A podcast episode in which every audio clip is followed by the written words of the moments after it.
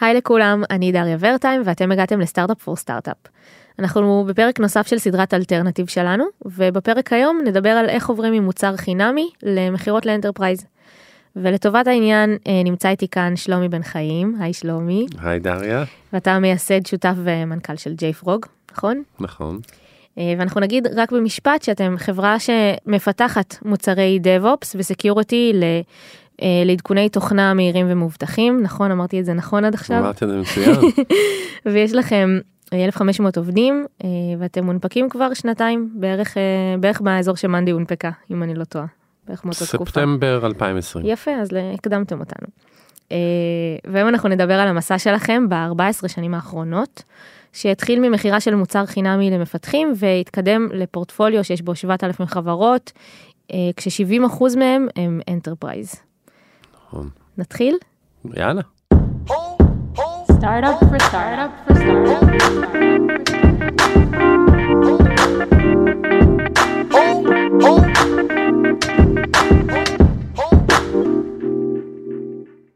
אז uh, אני חייבת uh, לפני uh, לפני שאנחנו צוללים לעניין שמעתי שיש לכם כינויים ללקוחות ולעובדים שלכם נכון יש לכם איזה שפת ג'יי פרוג אני צריך להיזהר עכשיו בתשובה בואי תגידי לי איזה כינויים שמעת אני מבינה שיש הרבה אז uh, אני שמעתי שהעובדים אצלכם נקראים צפרדעים. אה כן בטח בגאווה גדולה. 아, ושהחברה זה הביצה. המשרדים זה הביצות כן. יש עוד משהו עוד מונחים שאנחנו צריכים להכיר אנחנו מה שנקרא ממש באירועי חנוכה זה לילדים קוראים ראשנים. ולהתקדמות בחברה קוראים ליפ, קפיצות, ניטורים, כן. וואי, מגניב, יש לכם לקסיקון שלם, כן. אדיר. אוקיי, אז בוא, בוא נתחיל רגע את התכלס ותספר לי רגע מי אתם היום, קודם כל. כן, אז כמו שאמרת, JFOG היא חברה שפיתחה מוצרי תוכנה. לעולם שנקרא DevOps ו-DevSecOps, Security ו-IoT, אלה שלושת התחומים שבהם אנחנו מתמחים, על פלטפורמה של JFrog, אלפי לקוחות ומיליוני תוכניתנים מייצרים כל יום תוכנה שפוגשת אותנו כמעט בכל מקום, אם זה נטפליקס ואם זה אפל ואם זה הבנקים הכי גדולים. ובעיקר אנחנו מאוד מאוד גאים להיות גם חברה ישראלית שהצליחה לשנות ולייצר ערך בעולם האנטרפרייז. מדהים. אז טוב, אנחנו, אנחנו מה שנצלול אליו באמת בפרק הזה, זה ההתפתחות של המוצר שלכם. קצת mm-hmm. דיברנו על זה בפתיח, אבל בעצם דיברת עכשיו, הזכרת לכמה enterprises וחברות גדולות אתם מוכרים, ושבעצם מפתחים משתמשים בכם למגוון מאוד מאוד רחב של, של פלטפורמות, אבל בעצם התחלתם כמוצר הרבה יותר קטן מזה, נכון? נכון מאוד. אז בוא תחזור, אני רוצה להחזיר אותך כזה 14 שנה אחורה, זה כבר תקופה משמעותית. איך התחלתם? ידעת שאתה הולך למכור, לעשות מוצר ש enterprises קונים? אז קודם כל אנחנו נחזור לפני 14 שנה, עוד לפני JFrog בכלל, השותפים שלי, יואב לנדמן ופרד סימון, שהם הטכנולוגים שהובילו את ה vision הטכנולוגי של החברה, הם התחילו במוצר open source, מוצר קוד פתוח, מוצר למען הקהילה, בכלל עבדנו בחברה אחרת שנרכשה ב-2005. שלושתנו יחד היינו מאוד מאוד פעילים, אני מהצד היותר עסקי וקהילתי בעולם ה open source, והם כמובן מהצד הטכנולוגי. וקהילת הקוד, הקוד הפתוח הייתה תמיד יקרה לליבנו והם בנו מוצר. מה בכלל היה הגודל של ה... אתה אומר כאילו קהילת ה open source אנחנו הולכים מה 15 שנה אחורה כן, זה, כן. זה זה היה חזק כבר אז? קהילת ה open source כבר לפני 15 שנים הייתה ענקית פחות מפותחת ממה שהיא היום אבל לא היה כמעט ארגון שאנחנו הכרנו שאין שם קוד פתוח. אף אחד לא בונה היום בעולם מאפס, אף אחד, לא ב-JFrog ולא ב-Monday ולא באף חברה אחרת. כן. לא יבנו אה, תוכנה מאפס, אתה בדרך כלל מביא אה, מקהילת הקוד הפתוח משהו שכבר קיים. אה, לדברים האלה קוראים ספריות תוכנה, או בשפה יותר מקצועית binaries, mm-hmm. ומשם אתה מתחיל לבנות את המוצר שלך. אה, ומה שבנינו בזמנו זה מחסן לכל החבילות תוכנה האלה. אה, הדבר, האנקדוטה המאוד מעניינת זה שאנחנו יושבים ביחד שלושתנו, יואב, פרד ואני, והם מציעים לי לראות מוצר קוד פתוח ישראלי שמתקינים במדינות אויב. שמיד תפס את התשומת לב שלי, אני גם מגיע קצת מרקע צבאי, אז ברור שזה וואו. מיד עניין אותי.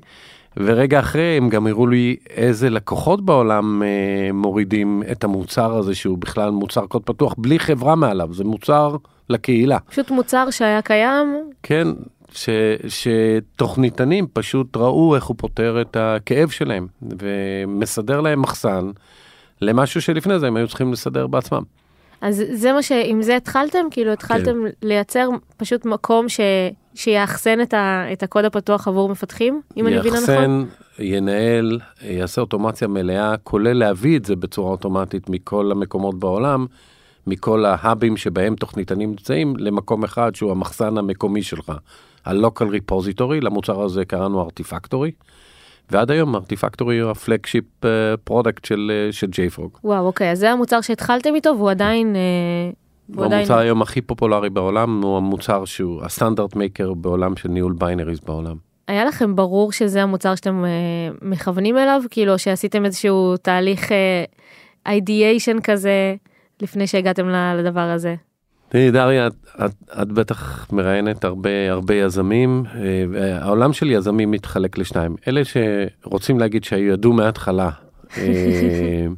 מה, מה ה vision ולאיפה זה הולך, ואלה שמספרים את האמת. את האמת. כן, בדיוק. אתה לא יודע, אתה מקווה. אבל uh, אנחנו עוד רגע גם נדבר על ה-go to market כנראה, ו, ואתה נמצא בסיטואציה שהאבולוציה של המוצר אה, היא מאוד מאוד מושפעת ממה הכאב שהוא פונה, פונה אליו ומי הבן אדם שמשתמש אה, והמסחריות של המוצר פונה למי שמוכן לשלם. אם אתה יודע לשלם, לשלב בין השניים אז, אז כנראה אתה עושה את הדבר הנכון. ארטיפקטורי בדיפולט שלו היה אה, מוצר שפונה להמונים. אבל Developers בשנת 2007-2008 הם לא היו ה-Developers של היום. הם היו אלה שמאחורי הקלעים בונים את הדברים. היום Developers הם ה-Rainmakers, Developers הם ה-Decision Makers. נכון, הם גם כוכבים בטוויטר ובמקומות, אה, כאילו מקומות שבאמת יכולים להיות ויראליים. פעם זה באמת... Developers ממש היום קובעים עבור ארגוני ענק מה, מה תהיה הדרך הטכנולוגית להטמיע.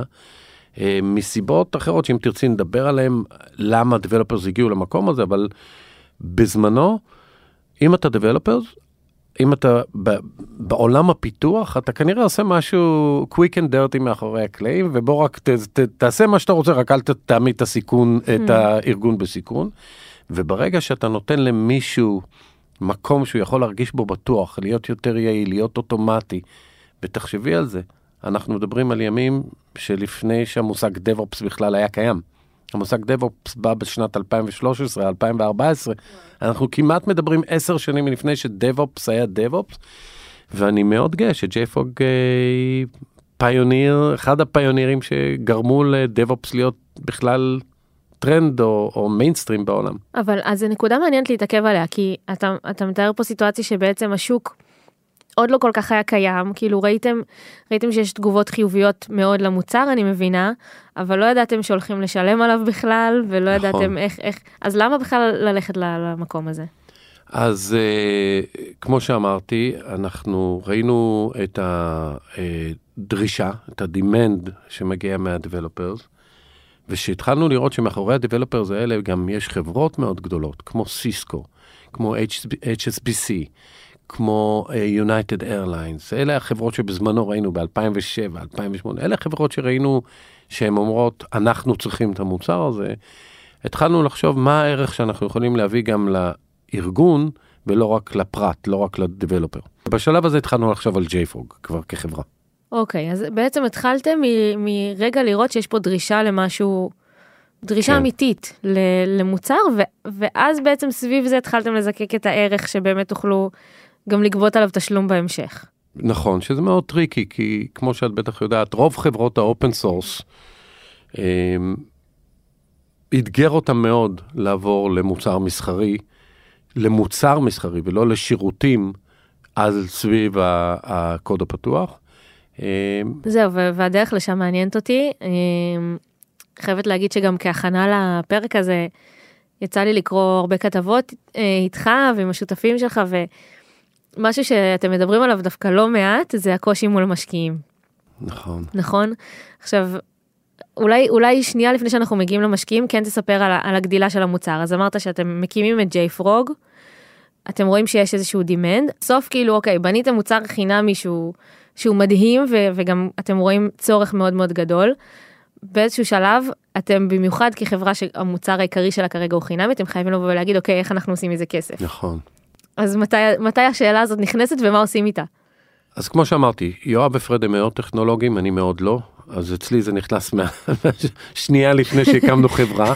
עזבנו גם חברה שמאוד הצלחנו בה ומכרנו אותה, וזה היה משגשג ומצליח, אבל בחרנו לעשות את ה-next leap אה, ולהקים את JFrog. אה, ומבחינתי זה היה ברור שאנחנו צריכים לבנות מודל עסקי אה, להצלחה של JFrog. מבחינת פרד ויואב היה ברור שהם צריכים לבנות את הכלי הזה להיות הרבה מעבר לכלי שהוא של הקומיוניטי, אלא כלי שה-enterprise יכול לסמוך עליו. אה, והסימנים הראשונים שראינו, הם הסימנים שה-enterprise רוצה אותו, כי ראינו מי הלוגוים שמורידים את זה. סיסקו הוא לא סטארט-אפ. בנק אוף אמריקה לא סטארט-אפ. ושם היינו צריכים לבנות טכנולוגיה שיכולה לעמוד ב-scale, אבל גם business model שבא עם זה ביחד בשביל שנוכל to monetize it. אוקיי, okay, אז בעצם אם אני, אם אני מבינה אותך נכון, המוצר החינמי הזה, ההשקה שלו זה בעצם סוג של go to market לקהל ש, שתמיד כיוונתם עליו, שכאילו, זאת אומרת, בסוף ידעתם שאתם רוצים להגיע ללקוחות הגדולים ומהם לגבות כסף. זה מדהים שאת אומרת את זה. קודם כל, זה לא התחיל ככה. באמת, באמת, אה, שיואב התחיל לבנות את ארטיפקטורי, זה היה לפתור לדבלופרס כאב. זה לא היה, עוד לא היה רעיון על לבנות חברה. כן. אה, אבל כשהחלטנו לבנות חברה, אז כן, אז ה-open source היה um, um, מה שנקרא top of the funnel, משם אנחנו נתחיל, ואיך עכשיו אנחנו יכולים לתת ערך uh, גם ל-enterprise. זו נקודה נורא חשובה, כי אני, אני רואה גם, גם בקהילה שלנו ובעוד פלטפורמות, השאלה הזאת של אנחנו בונים מוצר חינמי, מה אנחנו עושים עכשיו אנחנו רוצים להתחיל לגבות נכון. עליו כסף, אנחנו מפחדים שנאבד לקוחות. כאילו זה משהו שהחזקתם בראש כל הזמן ו, וגם אתה אומר המוצר הזה שאתם ארטיפקטורי הוא עדיין חינמי. זאת אומרת מראש בניתם איזושהי אסטרטגיה שהבנתם ממה אתם הולכים לעשות כסף. לא בהכרח מהמוצר הזה אבל זה היה לכם בראש ממש מה... ארטיפקטורי זה המוצר שמכניס הכי הרבה כסף uh, לג'ייפרוג uh, היום אבל יש לו גם גרסה שהיא open source mm-hmm. זה עוד פעם open source מוצר קוד פתוח הוא מעבר לחינמי, אני נותן לך את הקוד, הוא פתוח. כן. אמ, אז האתגר היה איך מעל הקוד הפתוח אתה בונה משהו שהוא מסחרי. שירצו לשלם שירצו עליו. שירצו לשלם עליו.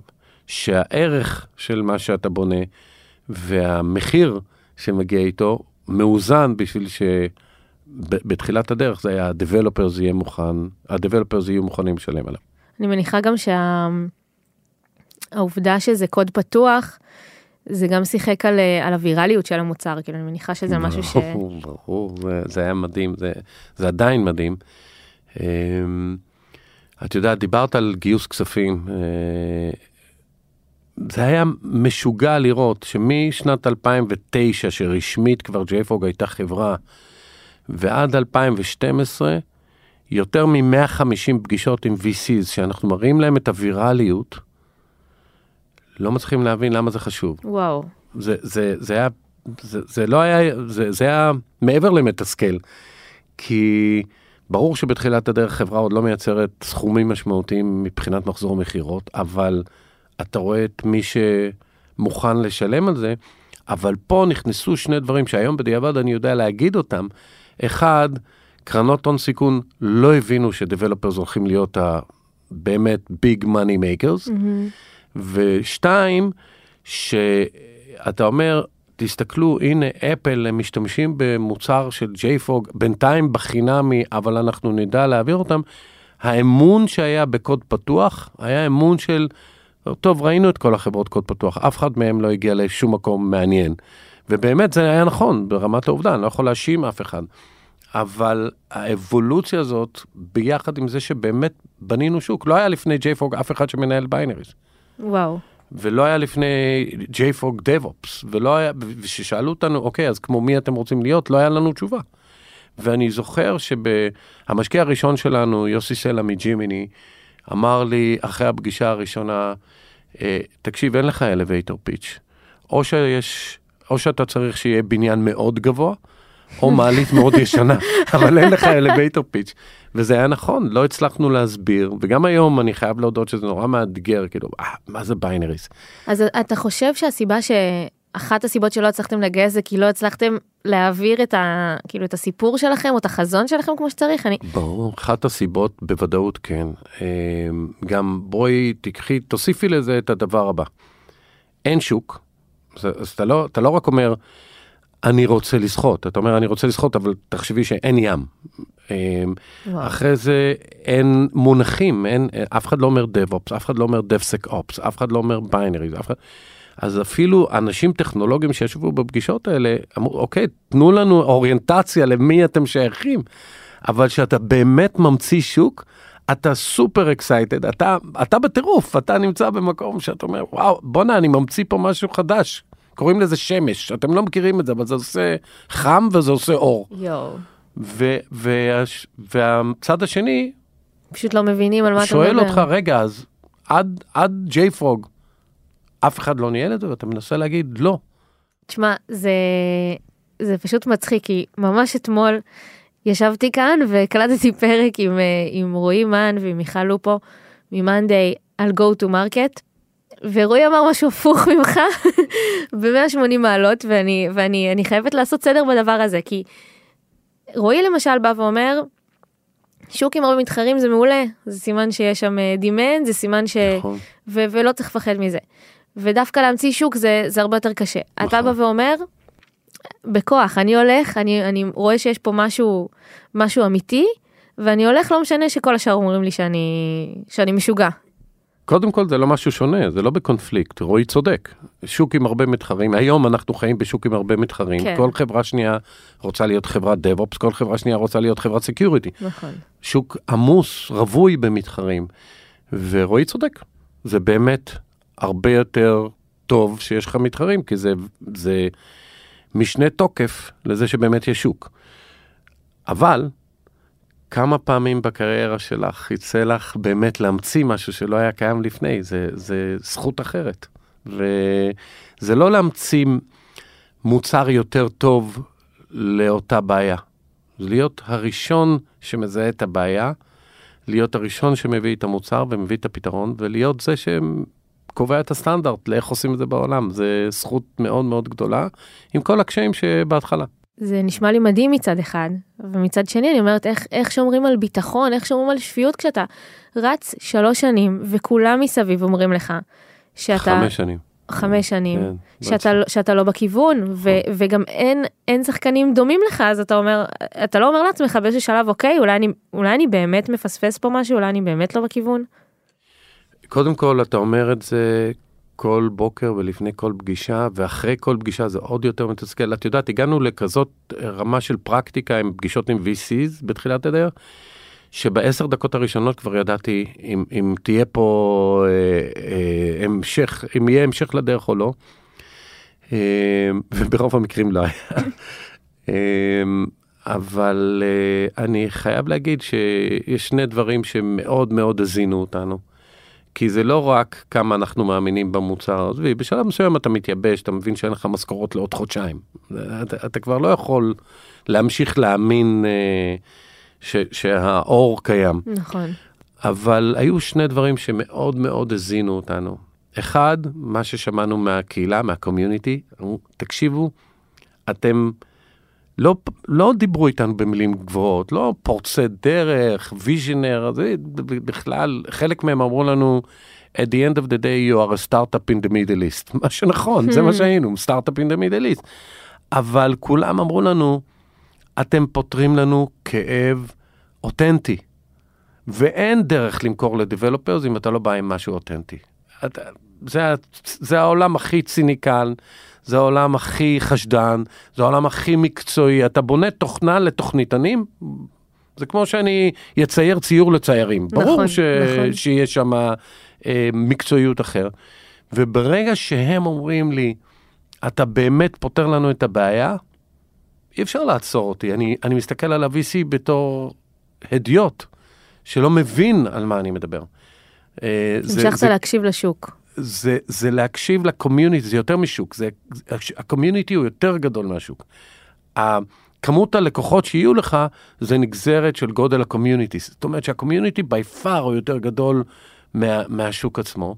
והדבר השני שמאוד חיזק אותנו, אמנם לא היינו צוות מאוד גדול, פחות מ-20 איש אה, לפני שגייסנו את הכסף הראשון, אבל היה לנו צבא של צפרדעים, עם, עם אש בעיניים, לא, אי אפשר היה לעצור אותנו, היו אומרים לנו לא, אצל VC זה היה דוחף אותנו להביא עוד לקוח. וואו. והיו אומרים לנו לא על פיצ'ר, זה היה דוחף אותנו לנצח עוד אה, טכנולוגיה בשוק. אה, ושבסוף, אה, שהאמינו בנו, הקרן הראשונה, אה, אז זה באמת התחיל להתפרץ. ודרך אגב, מאז הגיוס הראשון, שזה גם נתון, אני חושב, חריג, מאז הגיוס הראשון, כל פעם שגייסנו אה, בארבעת הגיוסים, כל הכסף שגייסנו היה עדיין בבנק. אנחנו בנינו גם מכונה עסקית, שהיא מהיום הראשון cash flow positive. שאולי זה גם. אה, זה, זה גם, הסיטואציה קצת הכריחה אתכם להגיע למצב הזה, כי לא יכולתם להסתמך על משקיעים בתחילת הדרך, אז הייתם חייבים להתנהל אחרת. ועד היום, ועד היום אנחנו נכנסים עכשיו לשוק מאוד מאוד בעייתי מבחינת הריסשן, ולהיות חברה ציבורית שלא לא נסמכת על כספי המשקיעים היום בשוק הציבורי, זה זכות גדולה ונותן לי הרבה מאוד מרווח פעולה. ובאמת מאוד לא מובן מאליו במיוחד ב- בתקופה הנוכחית. נכון, ולחברות בגיל שלנו זה לא מובן מאליו, וחברות יותר בוגרות השוק כבר מצפה שתהיה רווחי, ודרך אגב, גם פה הנרטיב השתנה, פתאום אומרים, אנחנו רוצים לראות מה המסלול שלך להיות רווחי, רגע לפני שאנחנו משקיעים בך, לפני שנה אף אחד לא דיבר איתנו בכלל על הרווחיות. ייאמר לזכותם של האנשים שהאמינו בנו בתחילת הדרך, אה, קראנו להם, אפרופו ביקשת קצת אה, כינויים. מהלינגו שלנו, אה, האנג'לים הראשונים שהשקיעו ב-JFO קראנו להם Frogs and Friends, לא Family and Friends. זהו, יפה, זה עוד שימוש. וה...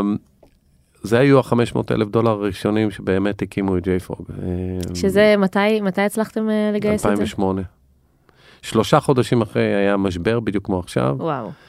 אה, ועם ה-500 אלף האלה, כמה זמן החזקתם עד ה- עד עד הגיוס? הבא? 2012. וואו.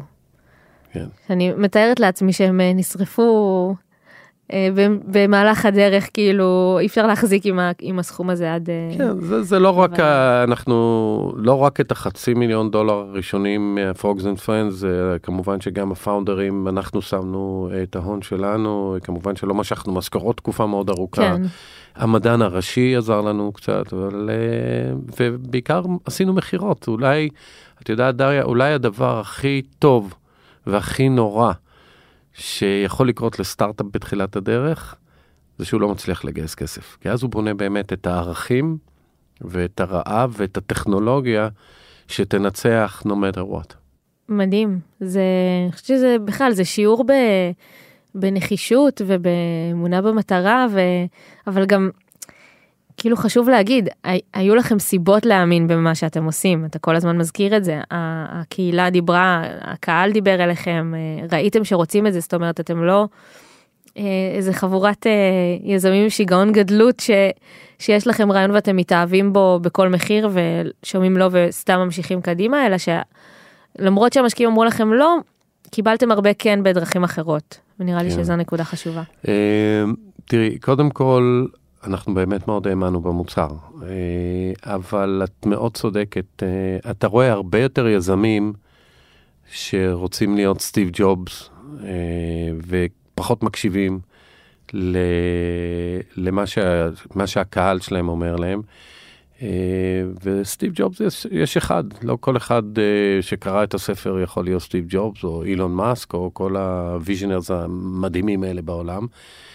אני חושב שלהיות good listener זה ערך הרבה יותר חזק ודורש שריר אחר לגמרי מאשר להיות good visioner. ואני לא מכיר הרבה חברות מצליחות שזה רק good visioner, אה, זה הרבה יותר good listener. אני רוצה לקחת אותך באמת יותר, לצלול יותר, יותר לעומק לנקודה הזאת שבאמת, אוקיי, יש לכם, אה, המוצר אה, עובד בגרסה החינמית שלו, אנשים מאמצים, לוקחים את, את הקוד הפתוח ומשתמשים בו. אתם מבינים שאתם צריכים אה, למכור מוצרים אחרים סביב זה, אה, באמת בשביל לייצר כסף. איך אתם מגיעים לשלב הזה? זאת אומרת, התחלתם, ראיתם שהמוצר החינמי עובד, איך מתקדמים לשלב הבא? אז אה, זו שאלה מצוינת. מבחינת ארטיפקטורי, אה, השלב הבא מבחינתנו היה איך אנחנו אה, בונים סט של יכולות מעל הקוד הפתוח, שיביאו ערך לארגון ולא לדבלופר. עכשיו, למה זה חשוב?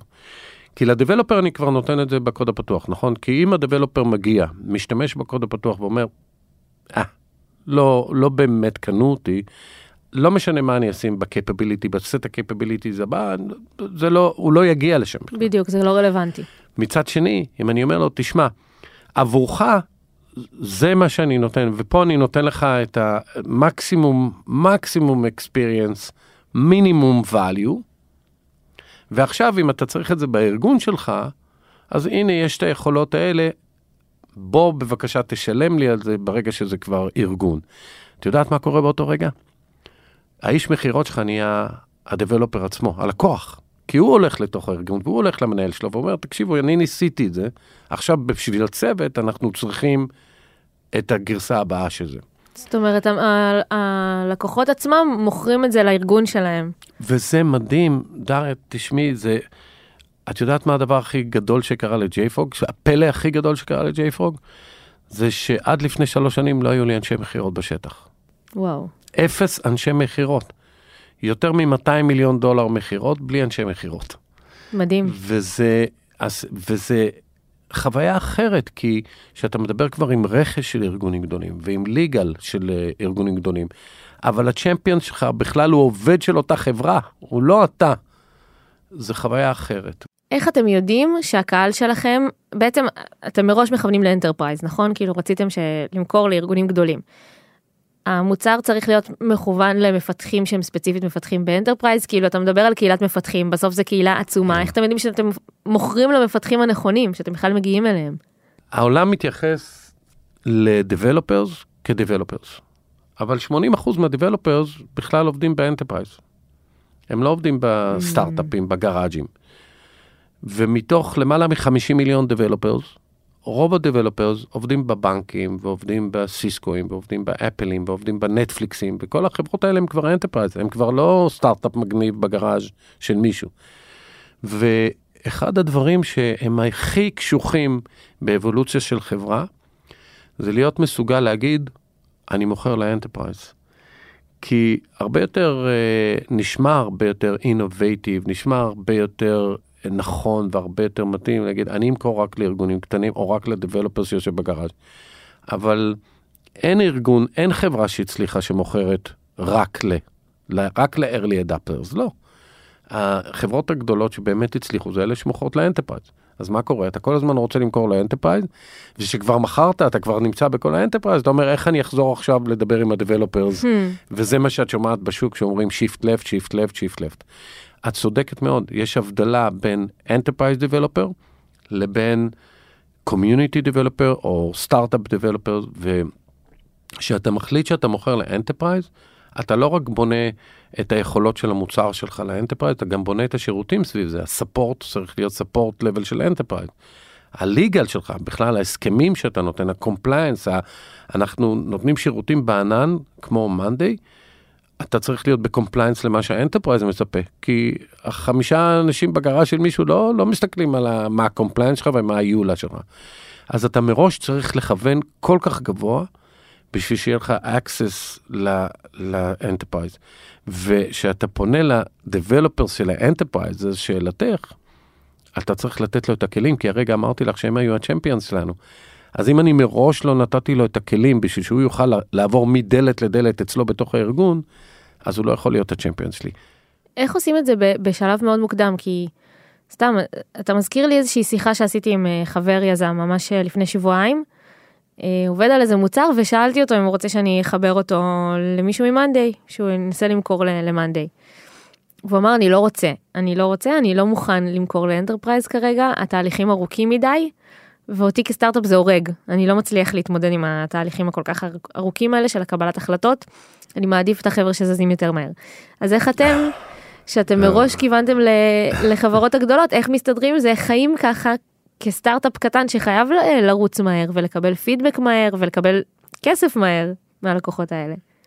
אני, טוב שאת לא אומרת לי מי זה החבר שלך ומאיזה חברה, אני חושב שהוא טועה. אני חושב שאם אתה לא מכוון באמת לאיפה שהכסף נמצא, אה, אז יהיה לך קשה מאוד אחרי זה. אתה יודע, זה כמו שחברות, אני שומע יזמים צעירים אומרים, אה, עכשיו אנחנו שורפים מלא כסף על sales marketing, ובשלב מסוים אנחנו נהפוך את הארגון לאפקטיבי ורווחי.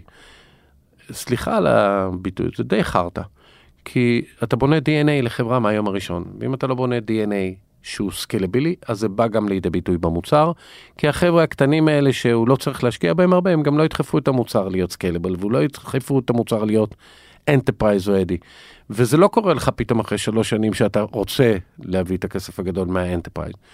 אמ, אז זה גם לגבי המוצר ולגבי ה roadmap, וזה גם לגבי המערך העסקי שאתה בונה, שזה לא רק החשבונית בסוף החודש, זה גם החלק המשפטי, וזה החלק ה-liability, היכולת שלך להגן על החברה כמו חברה גדולה. וזה בסוף גם איך שאתה נתפס בעיני הקהילה. למי אתה מוכר? ואם אתה מוכר לחבר'ה הקטנים, אז אל תתפלא שנותנים לך לשחק איתם ולא לא מביאים אותך למגרש של הגדולים. כשבשיחה אה, שהייתה לנו לפני הפרק הזה, אז נתת לנו דוגמה על לינקדאין, אם אתה זוכר. נכון, ברור. שתספר קצת איך, אה, איך גדלתם איתם. אה, וואי, לינקדאין, אה, אחד הלקוחות הראשונים של JFrog, אפרופו, הנה, מישהו שהוריד את ה open source, והיה די מבסוט עם זה, ויצר איתנו קשר, אנחנו היינו פחות משנה קיימים, ב-2009, יצר איתנו קשר, עובד מספר 42 בלינקדאין, זה היה ארגון שהיה רק בקומה אחת במאונטן ויו. אמ, אבל לינקדאין כבר היה שם דבר בעולם ה social. אה, יצר איתנו קשר ושאל אם אנחנו יודעים לתמוך ב-X יכולות. אמ, לא היה לנו עוד כסף, אנחנו אפילו לא משכנו משכורות רוב החברה, וטסנו, אה, פרד, יואב ואני, שלושה אנשים, הפאונדרים של החברה, טסים למאונטן ויו, להיפגש עם לינקדאין. אני זוכר שאחד מהם היה co-founder, אה, יאן פג'נטה, ואחרים שישבו שם בפגישה ומסתכלים עלינו קצת הזוי, ששלושת הפאונדרים באים כל הדרך לסיליקון וואלי על חוזה של 11 אלף דולר בשנה. אבל מבחינתנו זה היה להביא את לינקדאין. והם הם עבדו איתנו על uh, מה הם רוצים, ושיצאנו משם, תראי את level הביטחון שהיה לנו בטכנולוגיה. כשיצאנו משם הם שינו את איך שהם חושבים על מה זה לנהל binary. ועד היום הם לקוחות שלנו, וכמובן גדלו להיות לקוח מאוד גדול של JFrog. אמ, אבל, אבל שני דברים נולדו שם. אחד, נולד trust בין הלקוח לבין, אה, אפרופו לכוון ל enterprise בלי לפחד, אה, בין הלקוח לבין הספק, ושתיים, נוצר קשר שעזר לנו לבנות מוצר יותר טוב. אה, וכן, הבאנו חוזה של 11 אלף דולר שהרגשנו הכי גדולים שאז בעולם. שאז היה, היה וואו בטח מבחינתכם. היה וואו. אבל כאילו, אז, אז זה היה לכם חשוב כי מה, כי הם, כי הם שם רציני והם יכלו לתת לכם יותר קרדיביליות? זה היה העיקר? זה היה שם רציני שמוכן לקחת את זה אה, ל-level אה, של enterprise, לדחוף את המוצר שלך למקומות שאתה לא ב comfort zone שלך, אתה נמצא במקום שגורם לך לצאת החוצה מזה. אה, וזה היה, הרגשנו שמדובר שם ב partnership כן, של בין, בסוף, end of day, בין developer ל developer. זה שהוא עובד בלינקדאין ואנחנו עובדים ב-JFrog, זה נחמד, אבל בסוף היה שם טראסט של בין דבלופר לדבלופר, עם, עם רצון לראות את זה מצליח בעולם. כן, ובסוף זו עסקה שבאמת נסגרה מתוך זה שמפתח אחד אה, כן. אימץ את המוצר שלכם, ו...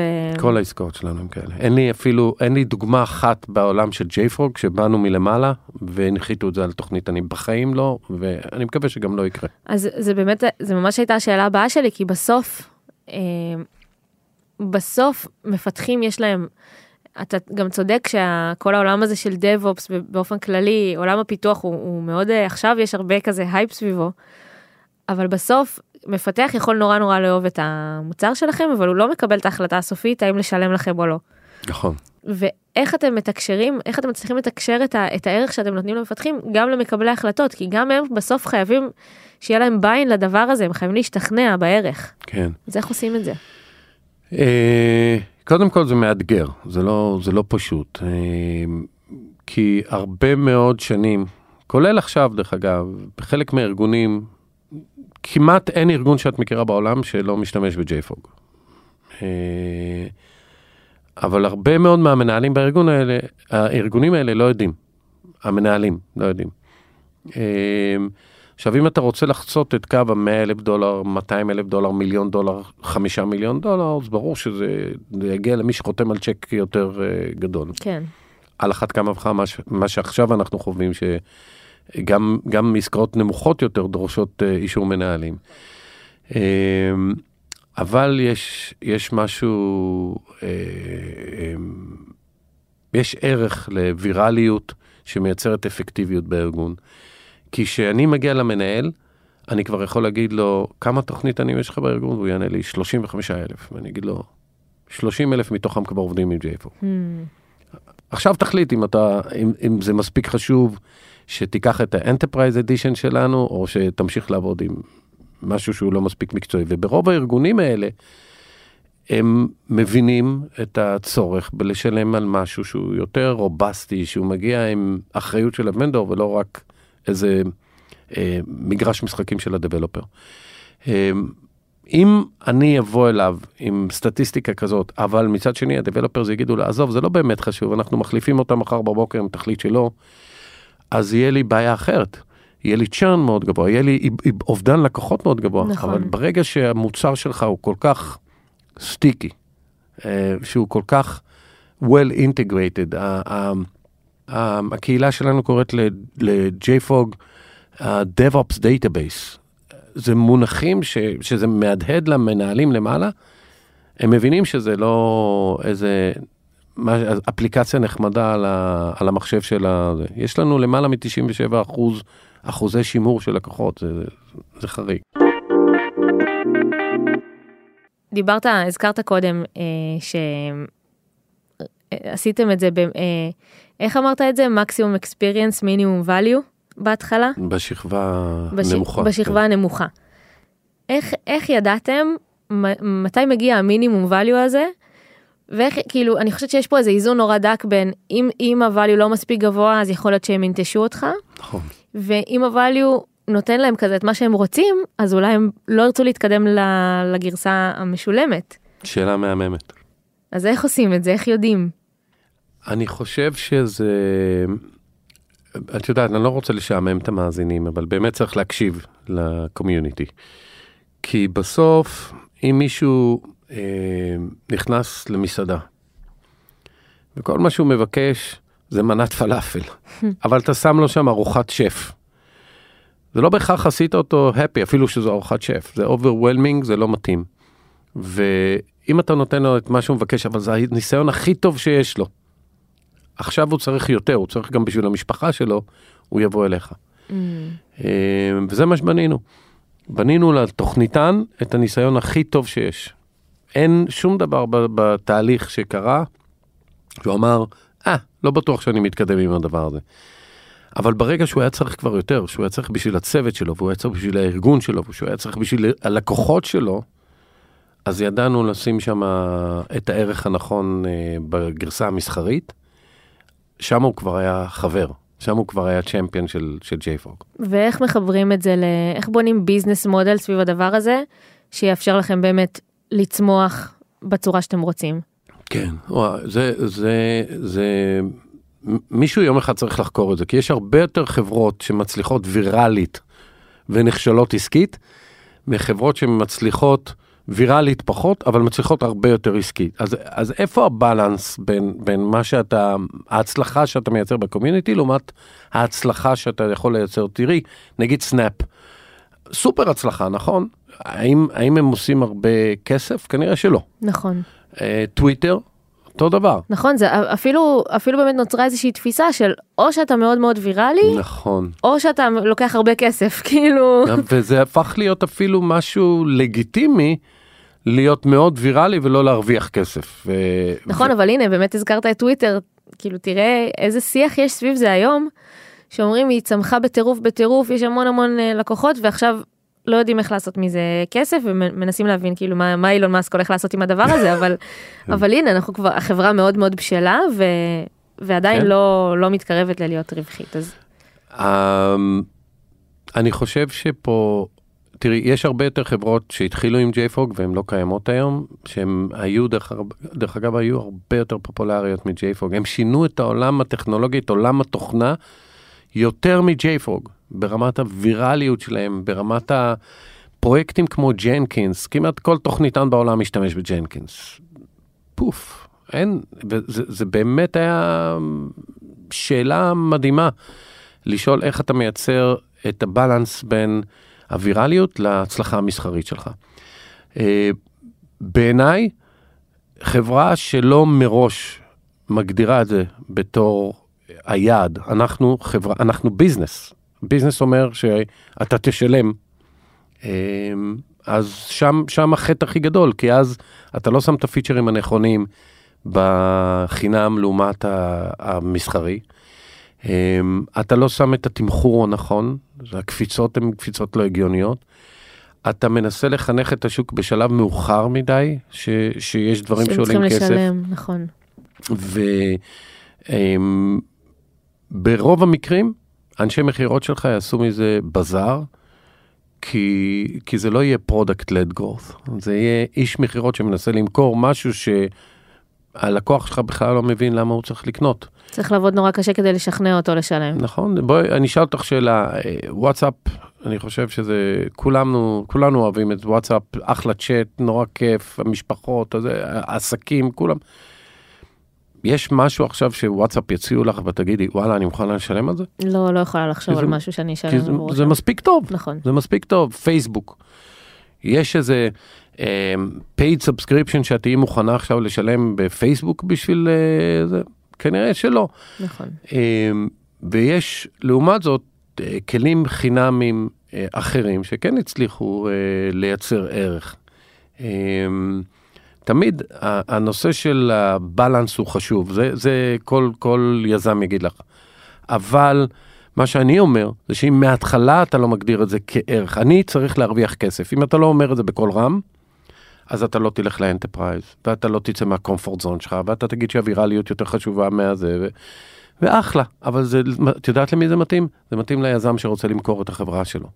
כן, אתה תבנה מוצר חינמי מעולה, אבל מוצר אה, ל enterprise שלא בהכרח עובד. בדיוק, ואז יכול להיות גם שיקנו אותי בכמה מיליונים, כמה מאות מיליונים, כמה ביליונים אפילו, אבל אני לא באמת אהיה חברה אה, עסקית מצליחה. בעצם אתה אומר שהווירליות היא כלי להשגת המטרה והיא לא הדבר עצמו. היא לא המטרה. תגיד, היום בתקופה המאתגרת מאוד הנוכחית בשוק, אנחנו רואים הרבה, הרבה חברות שצריכות לעשות הרבה שינויים פנימיים אצלהם בשביל להתמודד עם, ה, עם מה שקיים, ויש גם הרבה חברות שהן מקצצות בתקציבים. נכון. יכולות לשלם פחות לשותפים שלהם. אתם בסוף כן מציעים איזושהי גרסה חינמית, אין איזושהי, איזשהו חשש שה enterprises והחברות שאתם עובדים איתם יגידו, אוקיי, אולי על זה אנחנו יכולים לוותר, נעבוד בינתיים על הגרסה החינמית ונראה בהמשך אם אפשר... אה, ברור, ברור, זה, זה שאלה, אה, את יודעת, הדבר הכי קל באירועי משבר זה להגיב עם, אה, עם דיאטה. יש לי משהו חינמי, עכשיו אני אגבה עליו כסף. אה, אולי זה יוציא אותי מהמשבר, אבל זה יוציא אותי כל כך חלש מהמשבר, כי ביום שאחרי המשבר, אני כבר לא אוכל לחזור אחורה. סגרת משהו? אין, אתה לא, אתה לא יכול פתאום לחזור בך, אתה נכון. שברת טראסט, שברת פאנל, שברת אה, אמון ש, שמישהו, אפילו אם הוא לקח את המוצר החינמי שלך, הוא לקח את זה בגלל סט של סיבות, אחת מהן זה זה שהוא חינמי, עכשיו החלטת שלא, הוא בלית ברירה מוכן שלם, אבל ביום הראשון שתהיה לו אפשרות, הוא יזרוק אותך בחזרה. אה, זה לא יקרה בג'ייפרוג, אנחנו לא נעשה את זה.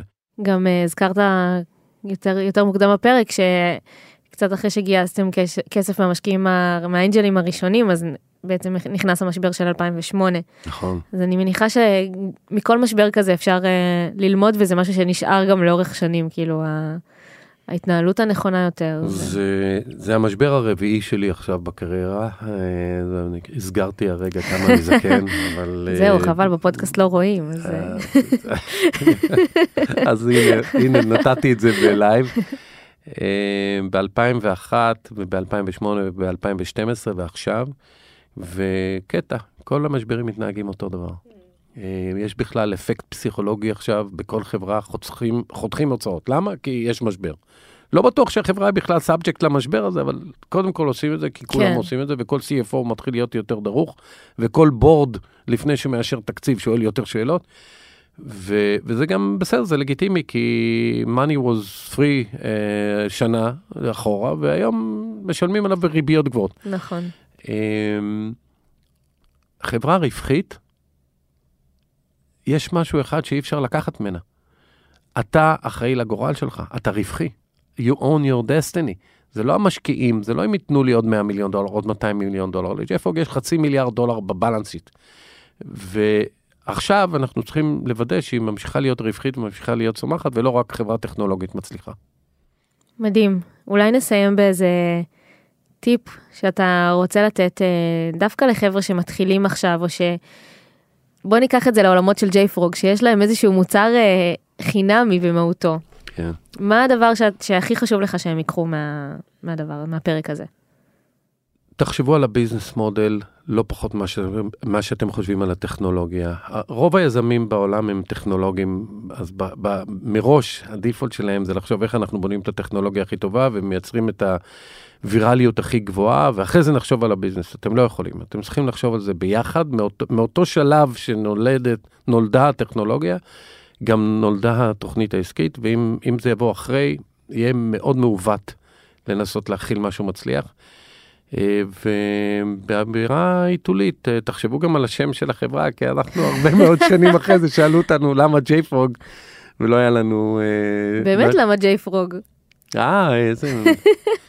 אה, אני שמעתי הכל, אני שמעתי ג'יי, זה Jewish frog, ושמעתי את כל מיני דברים, זה באמת, התחלנו בעולם של open source, ובאותם שנים ג'אווה זה היה כאילו המקדש של open source, זה כמובן J stands for Java, frog.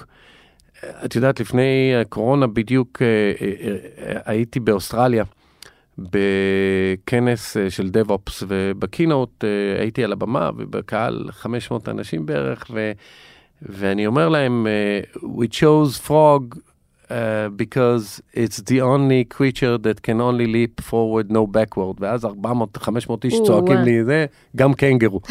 אז uh, תחשוב טוב על השם. אבל ג'יי קנגרו זה פחות זורם. ג'יי יותר קנגרו ארוך- פחות זורם. אולי באוסטרליה זה היה עובד. בדיוק. אבל אה, אנחנו מאמינים שצפרדע מנתרת קדימה ולא אחורה, היא agile והיא אמפיבית, כמו שאנחנו גם ב cloud וגם ב self hosted, אנחנו מאוד התחברנו ל- ליצור הזה. וגם זה מאפשר לכם אה, ליצור לקסיקון שלם אה, סביב החברה.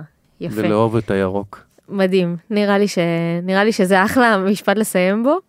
אה, אז אה, רגע לפני שנסיים אני אזכיר שאם יש לכם שאלות אלינו או אל שלומי אפשר לשאול אותם בקהילת הפייסבוק שלנו או באתר. ואם אתם רוצים לדעת כל פעם שיוצא פרק חדש, אתם מוזמנים לעקוב אחרינו בכל אחת מהאפליקציות. אז תודה רבה שלומי. תודה, היה לי כיף. ותודה שהאזנתם. Startup.